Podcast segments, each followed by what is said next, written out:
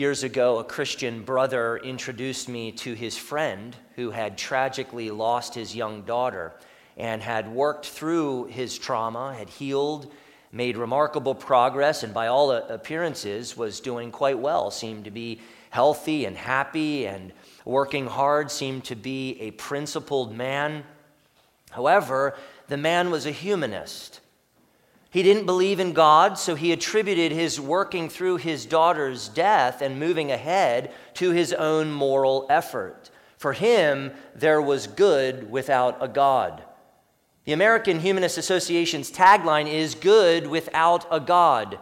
Humanism is a way of thinking that denies God's existence and all supernatural beliefs and affirms human ability and responsibility to lead ethical lives of personal fulfillment that aspire to the greater good. In other words, it encourages good without a God.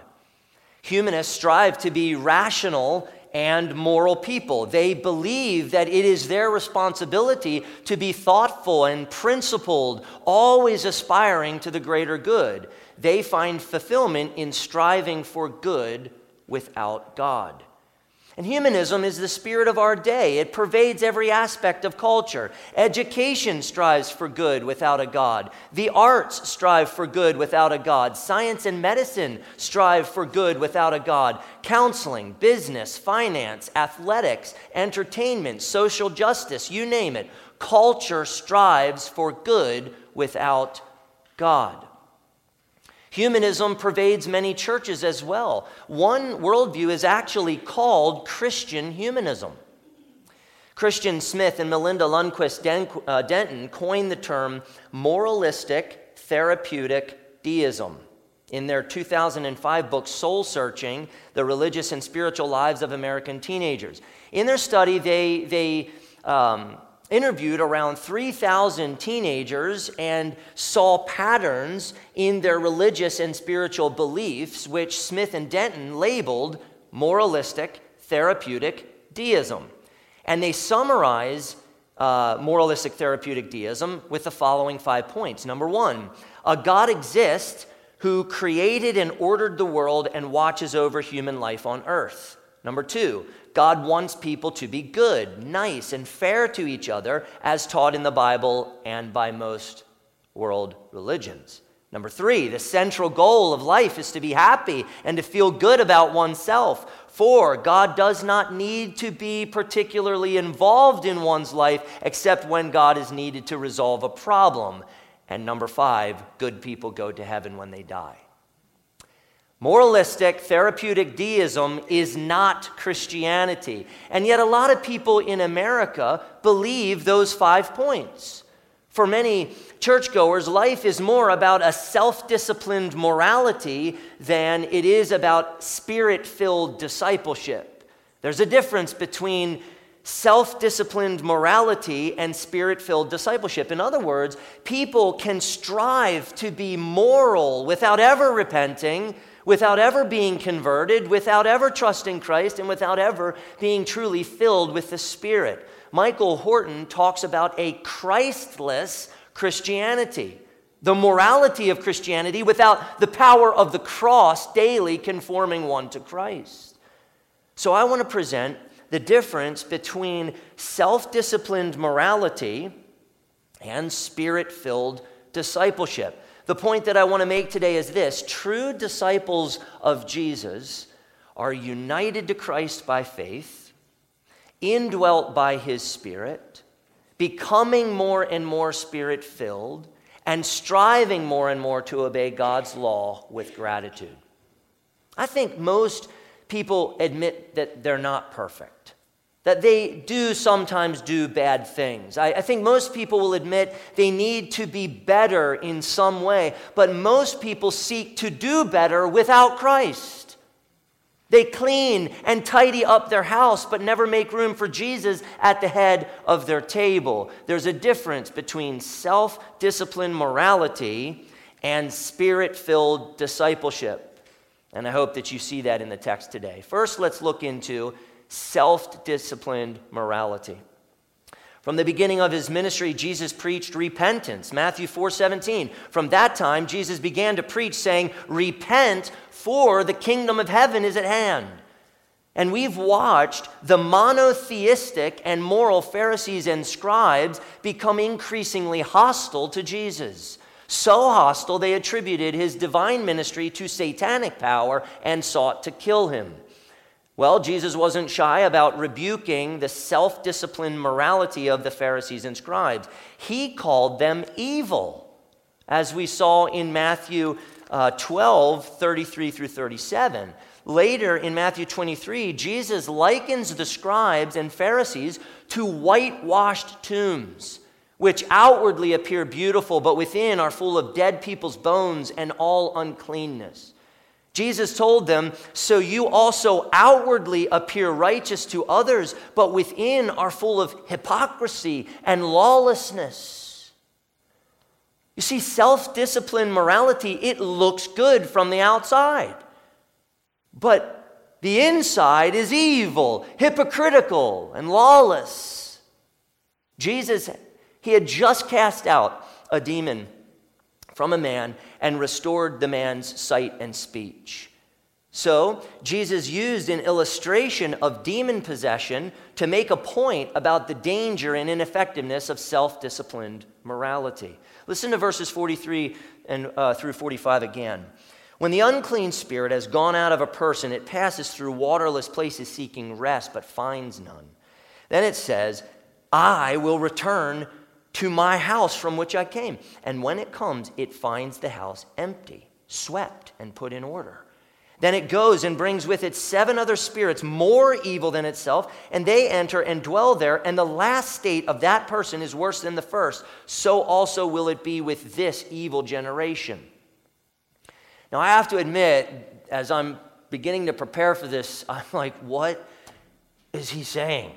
What does this mean? This is a, a, a somewhat difficult uh, topic or, or uh, text on, on the surface, but with a little bit of work, with a little bit of thought, it actually becomes quite clear what he's saying. So let's work together at this. Unclean spirits are demons. Demons work for Satan, and they do possess people in order to control them and ruin them. Now, we shouldn't read too much into Jesus' illustration about demons, shouldn't get distracted by fanciful theories about demons and, and make up a whole demonology from this. Rather, we should just simply realize that Jesus is making a point about that evil generation. In Jesus' illustration, a demon goes out from a possessed person. We don't know why, but the demon leaves and passes through waterless places seeking rest. That's an obscure phrase it seems safe to say that demons are restless and agitated creatures. After all, they're at odds with God. Certainly, waterless places are not refreshing places. Arid wastelands, well, they seem quite fitting for miserable demons. In Luke 8, a demon is said to drive his host into the desert. So, this restless demon passes through arid wastelands. Having found no rest, the demon decides to go back to his house, meaning the person that he once inhabited. When the demon returns, he finds that the person is doing quite well, no longer disturbed. They've, they've gotten their life in order. Now, understand that demon possession throws people into chaos. In Mark 9, a little boy is possessed by a demon and the demon would seize the boy and throw him down, and the boy would foam at the mouth, grind his teeth, and become rigid. Sometimes the demon would cast the boy into fire or water to kill the boy. You might remember when Jesus cast out the demons and sent them into the pigs. The pigs end up drowning themselves in the lake. Demons cause chaos. So, in Jesus' illustration, after the demon left the person, the person cleaned themselves up and put themselves in order. They swept up here, they organized things there. Since the demon's departure, they are much better off, more rational, more friendly, more involved, more connected. Probably more self disciplined and successful. Maybe, maybe they cleaned up their hygiene and their appearance. Maybe they got in shape and they lost some weight. Maybe, maybe they set some new goals. Maybe they got a new job. Maybe they became more religious and more spiritual and, and more morally self disciplined. Things were going well for them since the demon left. They, the swept and ordered house is a metaphor for the person's inner self, their life. But notice something significant. Please don't miss this in the passage. The house is empty, it's cleaned up. It's well ordered, but it's empty. There's no master of the house in the house. The person is empty of the Spirit of Christ, in sound mind, uh, self disciplined, well ordered, just empty. Christine and I watched a movie, Leave No Trace. And in one part of the movie, uh, the drifting father and daughter find a cabin in the woods and they break in and they occupy the cabin for a while. And this kind of thing happens in various movies where people come upon this deserted cabin in the woods and then they kick in the door or something and they, they make themselves at home and grab whatever is in there. And scenes like this don't usually show vagrants or fugitives breaking into a cabin where a Navy SEAL and his family are having a, a marvelous time eating and drinking and, and playing games together. That usually doesn't happen. Usually, the sign of activity in the house deters vagrants and, and fugitives from entering. The person in Jesus' illustration was an empty cabin, a clean, orderly, and empty cabin. No life inside, no master of the house, no defense against evil entering, just empty. Without the Holy Spirit living inside, the door is open for demon possession because the person has no true defense against evil. Do you understand? Do you understand what he's saying? A, a, person can clean themselves up on their own. We see it happen all the time. They make changes with a little bit of self discipline. Good without God, right? But self discipline, moral effort still leaves a person vulnerable to evil because they do not have the Holy Spirit dwelling inside of them, inhabiting them. They don't have that defense where the Holy Spirit is defending and guarding them against evil, they're empty and they're exposed. So cunningly, the demon goes and gets seven more demons who are worse, and the entourage of eight demons comes back and enters the person easily because the person has no defense. First, it was only one demon, now it's eight demons inhabiting the person. They got much worse. And Jesus used that illustration to tell the people, so also will it be with this evil generation. That generation, and, and this is really interesting to think about, process what's going on here. That generation believed in the existence of the God of Abraham, Isaac, and Jacob. They believed in Moses. They believed in the Ten Commandments, in God's law. They were God fearing, self disciplined, and moral people but they were not spirit filled people. They rejected Christ. There's a huge difference between self disciplined morality and spirit filled discipleship. Big difference. Empty of the Spirit, they were susceptible to horrific evil because their self righteous religion and morality did not take them far enough. They eventually crucified God's precious Son. That's evil, and they were glad to do it. Self disciplined, moral people are among the most vulnerable and defenseless people because they assume the best about themselves. They assume their own goodness. They consider themselves functioning at a high ethical and moral level, but they are empty of the Holy Spirit and therefore have no defense against horrific evil. In time, empty people are overcome by evil. And Jesus' point does not only apply to that generation, it applies more broadly to all of humanity. John Calvin noted about human nature apart from Christ, he said, Now, what is here said relates not to one individual or to another, but to the whole posterity of Adam. And this is the glory of our nature, that the devil has his seat within us and inhabits both the body and the soul. So much the more illustrious is the display of the mercy of God when we, who were the loathsome dens of the devil, are made temples to himself and consecrated for a habitation of his spirit. Human nature is infected by evil. Apart from Christ, we are truly loathsome dens of the devil. Jesus called people the children of the devil. He called people the children of hell. He called his own disciples evil. How much more, how much more glorious and amazing is the mercy and grace and power of God to transform evil people into temples in which the Holy Spirit of God dwells and lives and works. Friends, empty means not filled with God's grace and spirit. The empty person assumes they're doing pretty well on their own. The empty person is pretty self confident. The empty person is proud of how far they've come. Look, I cleaned myself up. Look what I have accomplished. But they're empty. They're empty of God, empty of grace, empty of defense against evil. They are exposed and they are unguarded. Empty is scary because it wrongly assumes that self disciplined morality is enough, it assumes that good behavior is enough. Good behavior is not enough. The empty house, the empty house must be filled. The empty house needs a master of the house. We need Christ living in us to defend and to protect us against all evil. We pray this, brothers and sisters, deliver us from evil. That prayer presupposes that Christ is the defense of our house. We need to be indwelled and filled with the Spirit of Christ, or else we will be overcome by evil. Now, many people, they overcome big obstacles in life. Maybe they got counseling and it helped them make some changes. They, they finally worked through the abuse.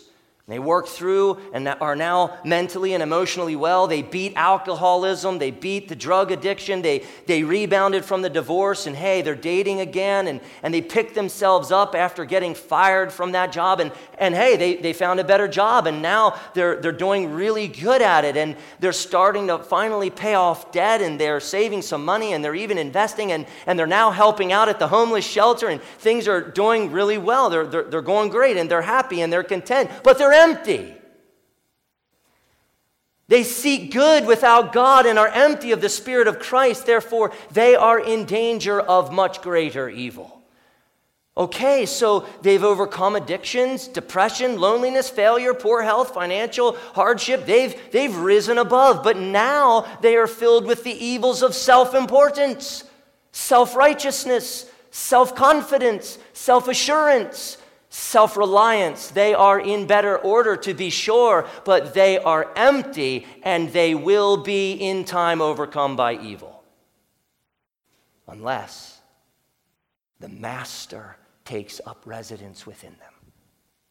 J.C. Ryle exhorts us from the past let us never be content with a partial reformation of life without, through, without thorough conversion to God and mortification of the whole body of sin. It is a good thing to strive to cast sin out of our hearts. But let us take care that we also receive the grace of God in its place. Let us make sure that we not only get rid of the old tenant, the devil, but have also got dwelling in us the Holy Spirit. Unquote. Where will self disciplined morality get us if we are not indwelt by the Spirit? This brings us to spirit filled discipleship. Some early manuscripts do not include verse 47. That's why the ESV, kind of strangely, goes from verse 46 to verse 48. And it puts verse 47 in, in a note. Other translations include verse, verse uh, 47 in the text. Some scholars think that verse 7, 47 was a transcription error by scribes. Maybe, maybe not. Either way, the sense of the text is absolutely clear and undisputable. Listen to it again with verse 47 this time. While he was still speaking to the people, behold, his mother and his brothers stood outside asking to speak to him. Someone told him, Your mother and your brothers are standing outside asking to speak to you. But he replied to the man who told him, Who is my mother and who are my brothers? And stretching out his hand toward his disciples, he said, Here are my mother and my brothers. For whoever does the will of my Father in heaven is my brother and sister and mother. Let's get the scene there. Jesus is, uh, well, the verse after it says this uh, that same day Jesus went out of the house. So presumably Jesus is inside a very crowded house. People are all around him, and it's flowing out the door, and his family is outside wanting to get close to him to talk with him. Now, I don't have time to go into the solid biblical arguments for this. It, uh, this point is contested by Roman Catholicism, but it is clearly Mary and her other biological sons waiting outside to talk to Jesus. Can't defend that, but there are good arguments for it. There's no good reason to doubt that it was Mary and it was Jesus' half brothers. So Mary and her other boys showed up wanting to talk to Jesus. A man alerted Jesus to this, and the sense seems to be that they're assuming some special privilege or some standing before Jesus in order to get his ear. They, they want him to, to stop uh, to teaching so that they can talk with him. So we're not sure exactly the motivation of what was going on there, but they seem to think that they have a right to have his ear. Now, in those days and in today as well, the family is really, really important. You know how family, how family is important. Family often gets priority over other relationships. But Jesus, and, and make no mistake, Jesus loved and cared for his mom and his dad and his brothers and sisters. He loved his family, make no mistake about that. But Jesus did not consider blood relation most important to him. Another familial relationship was more important to Jesus, a relation that surpassed bloodline. Verse 28. But he replied to the man who told him, Who is my mother and who are my brothers? Now, why would he ask that question? That seems like a kind of an odd question to ask. Jesus asked the question to get people thinking about another family, another relation to him, one closer and one dearer to his heart than blood relatives. Jesus was asking, Who is truly and inseparably related to me? What people are my closest and dearest relatives? Verses 49 and 50 and stretching out his hand toward his disciples. He said, Here are, or behold, my mother and my brothers, for whoever does the will of my Father in heaven is my brother and sister and mother. Do you understand what Jesus meant? His family, the people closest and dearest to his heart, are those who have received his grace and spirit, who have received him as the Christ, who have truly repented and trusted in him, and who are together with him doing the will of the Father. The disciples were doing the will of the Father. His true disciples are his closest kin. This was a massive statement about salvation and union and fellowship with Christ Jesus the Lord. Jesus stretched out his hand toward his disciples, toward the men that he had chosen and called to himself. He had extended grace and salvation to these men. His spirit was working inside these men. He was teaching and leading these men, and they were following willingly and joyfully. These few disciples, these, these this, this motley crew, by God's sovereign grace and spirit, were repenting of their sins, coming to Christ in true faith, and responding to Him with thankful obedience to the Father. They were His family. They were the family of God. They were different from the self disciplined and moral Pharisees, scribes, and crowds. They were spirit filled disciples. What relationship is most sacred to Jesus? The answer has nothing to do with bloodline and physical descent. Those nearest and dearest to Christ are those who have received him by grace alone, through faith alone, who are indwelt by the Holy Spirit and who are becoming more and more filled with his Spirit to do the will of the Father with gratitude, thankfulness, with joy. So, my question is Does this comfort and assure you, brothers and sisters? Does this do something in you? To think that Jesus considers you and Jesus considers me his closest family, the ones that he loves the most. The King considers us nearest and dearest to his heart. Does that encourage you? Does that comfort you? Oh, to have Jesus Christ love us.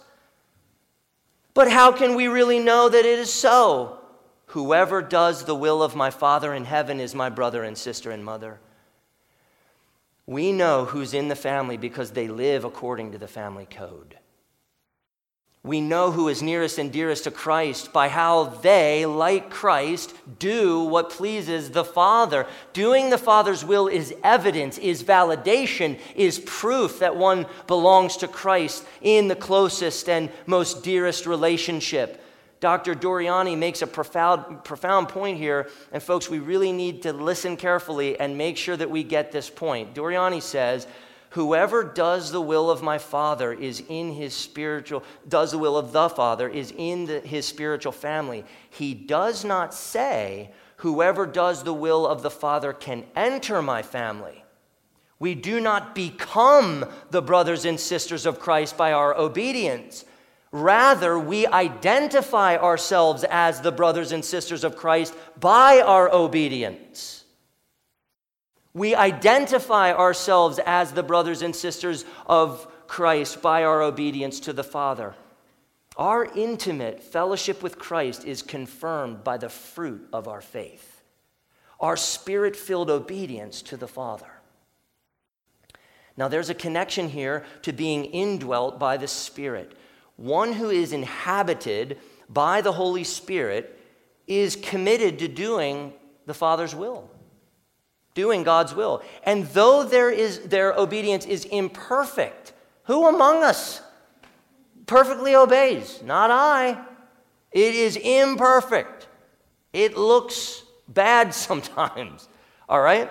But it's there. So the commitment to do God's God's will is there, and we do actually, with increasing faithfulness, obey God. Growing obedience to the Father is the fruit of true faith and union in Christ. A growing obedience. We see this in the lives of the 11 disciples. My goodness, watch what they were at the beginning, but then throughout the ministry of Jesus, just watch his grace and his spirit work in them, strengthening them. And these men ended up giving their lives for Christ doing the work of God, doing the will of Christ. Do you know how Jesus defined God's will in John 6? In John 6, people asked Jesus, What must we do to be doing the works of God? Jesus answered, This is the work of God, that you believe in him whom he has sent. Jesus said a few verses later, For this is the will of my Father, that everyone who looks on the Son and believes in him should have eternal life, and I will raise him up on the last day. To do the Father's will, one must continually come to Christ to put their complete trust in him. When you repent of your sins, brothers and sisters, you are doing the Father's will. When, when you come to Christ, your Lord and your Savior, daily in need, in desperate need of His grace, and He grants you His grace and grants you His Spirit, you are doing your Father's will. When you are being filled with the Spirit and living for the glory of your Father in heaven, you are doing your Father's will. Dr. Hendriksen explained the Father's will to which reference is made here is, of course, his revealed will. What he reveals to us in Scripture, his revealed will. The will that can be done by man through God's enabling grace. Briefly, that will may be summarized as follows A, that man repents from his sin. B, accepts Jesus as his Savior and Lord. And C, in the Spirit and out of gratitude lives to the glory of God. End quote. Folks, this is guilt, grace, gratitude. This is guilt, grace, gratitude. This guilt, grace, gratitude is the summary of the Christian experience. God graciously rescues you from your sin and misery and graciously unites you to Christ. The Spirit of Christ graciously takes residence inside of your heart, and from within you, the master of the house graciously and powerfully defends you against evil and compels you daily to do good to do the will of the Father, which comforts and assures you of your oneness with Christ. What a beautiful and marvelous work of grace. Calvin was right to say, to sum up the whole, this passage first teaches us to behold Christ with the eyes of faith. And secondly, it informs us that everyone who is regenerated by the Spirit and gives himself up entirely to God for true justification is thus admitted to the closest union with Christ and becomes one with Him. Unquote. Folks, right there is your comfort. Right there is your assurance in life and in death we belong to Christ. The Spirit has regenerated us, has given us new birth. And, and we are admitted by the grace and Spirit of God into the closest union with Christ. We are truly one with our Savior, one with Christ. Spirit filled discipleship is indivisible union and intimacy with Christ Jesus the Lord and His church. Self disciplined morality is not enough. It will never be enough. It leaves people empty of the most significant and meaningful relationship a relationship with God, a relationship with Christ. Many self disciplined and moral people will perish in hell because they were not united to Christ, indwelt by His Spirit, filled with His Spirit, and never did they do the will of the Father with thankfulness and gratitude for receiving grace. Excuse me. They are vacant, they are unoccupied, they are empty of God and everything good. Jesus is the preeminent, perfect, and only begotten Son of God. He is not empty. He is filled with the Spirit, and He always does the will of His Heavenly Father. He always does His will. He is therefore the perfect one,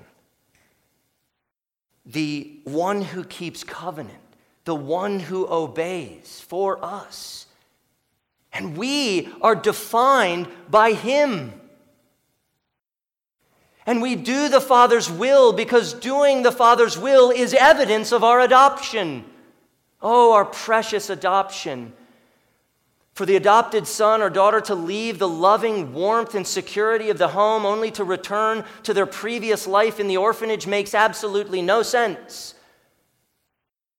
The true siblings of Jesus are those who daily repent of their sins, daily put on Christ, daily walk by the Spirit, and daily act like Jesus in obedience to the Father. Their spirit filled lifestyle of repentance and faith and obedience displays their family identity, displays where their loyalties lie, and it confirms their true and inseparable union and fellowship with Jesus. I'll end with our daily need of God's grace and Spirit. What is your only comfort in life and death? In the first service, a little girl sitting in the front blurted out the answer about, about that we belong to Christ because her parents are catechizing her and she's learning what that means to hear a question what is your only comfort? Little kids are getting this, okay? It's not simply that Jesus paid for your sins on the cross. That is true. But it's not simply that. It is also that Jesus has set you and me free from all the power or the tyranny of the devil. Brothers and sisters, we are free from evil and the controlling power of Satan over our lives. We are truly free liberated and, and we're not empty and we're not defenseless, just sitting there not ready to handle what Satan brings to us. Our Christ is our defense. The tyranny of the devil in our lives have been overpowered by the supremacy of Jesus Christ, and we have been given the Spirit of Christ to inhabit us. What a blessing! What a defense. Daily we need his defense. And daily, brothers and sisters, we have his defense against the wiles of the devil. We have his defense through faith and through the Spirit's indwelling power and work in our lives. Paul wrote to his brothers and sisters in Christ who were in Rome, and, and I'm preaching the same thing to you today here in Manheim, Pennsylvania, many years later. You, however, are not in the flesh, but in the Spirit if in fact the Spirit of God dwells in you. Anyone who does not have the Spirit of Christ does not belong to him. But if Christ is in you, although the body is dead because of sin, the Spirit is life because of righteousness. If the Spirit of Him who raised Jesus from the dead dwells in you, he who raised Christ Jesus from the dead will also give life to your mortal bodies through His Spirit who dwells in you. Amen? That's good news. That's the gospel. Beloved siblings of Jesus Christ the Lord, we are alive in Christ. Christ is alive in us. Christ's Spirit is giving life to us now. We are not empty. There is a master in the house. And he is defending us against evil and filling us with that which is good. Do you know that that Jesus doesn't simply save you and then leave you empty and alone to figure it all out on your, on your own. No way. He fills you every day with His Spirit who lives in you. You need the gospel. I need the gospel every single day. We live by it. Christ didn't simply die for you on the cross many years ago. He serves you today. He serves you tomorrow. He serves you every day till He calls you home. You depend on His grace and His Spirit every day. Are you asking? Are you thanking? Heidelberg 31 says that as our eternal King, Jesus governs us by His word and Spirit, and I love this part, as our King, and defends and preserves us in the redemption obtained for us. Yes. Yes, the king has entered your house and is the master of the house, serving you by governing you by his word and spirit, defending you against the attacks of the devil, and preserving you in the redemption that he has achieved for you. He's actively serving you, brothers and sisters, from within you. He loves you so much Heidelberg 51 tells us that Christ, our head, and we could say Christ, the master of our house, is pouring out heavenly gifts upon us by his Spirit and by his power. He is defending and preserving us against all enemies. Oh, how near and dear we are to the Lord's heart, brothers and sisters. He cherishes us, we belong to him. He's providing for us. This is so good to know that we are close, truly close to Jesus. I have comfort for you, dear saints, and it comes through the words of Dr. Calvin.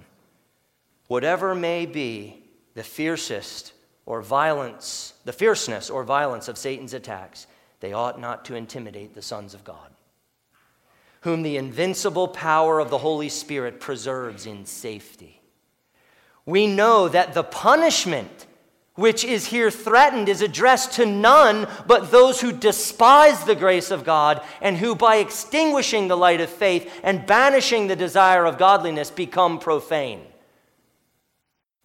You have to know where the blessing and where the warning is. Verses 43 through 45 are a threat only to those who despise the grace and spirit of Christ. You, beloved, you, beloved, are different. You who belong to Christ are different. You need not fear, for Christ is your defense against evil. From within you, Christ is fighting for you. From within you, Christ is preserving you in safety, in comfort, in rest, and in the redemption that he has achieved for you. Self disciplined morality is very different from spirit filled discipleship.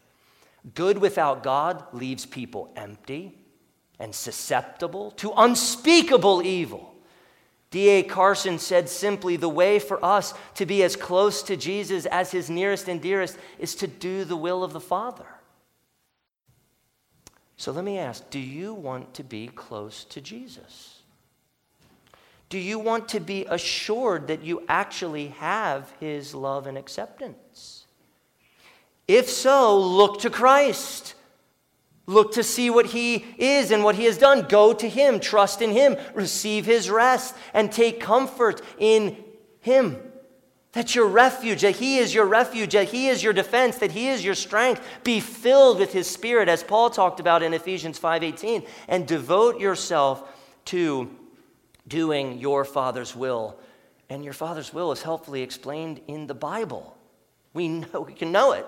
It's not a mystery. We can know what to do, how to honor Him. Just think of the Ten Commandments, very easy. So, will you keep your Father's commands perfectly? No way. Can't. Jesus is the only perfect one, but Christ has begun that work in you. You see? He has, he has set you on a course to obey him, and, and Christ will complete the work. Look for small steps ahead. Look for small encouragements, uh, encouragements. Look for that evidence of the Spirit's work in you. Look for progress. Look for the fruit of true faith in your life. And then thank God for His grace and thank God for His Spirit. Your increasing love and delight to live according to your Father's will, it does something for you. It assures you that the Spirit is bringing your new nature to life and that you truly are a spirit filled disciple of Jesus.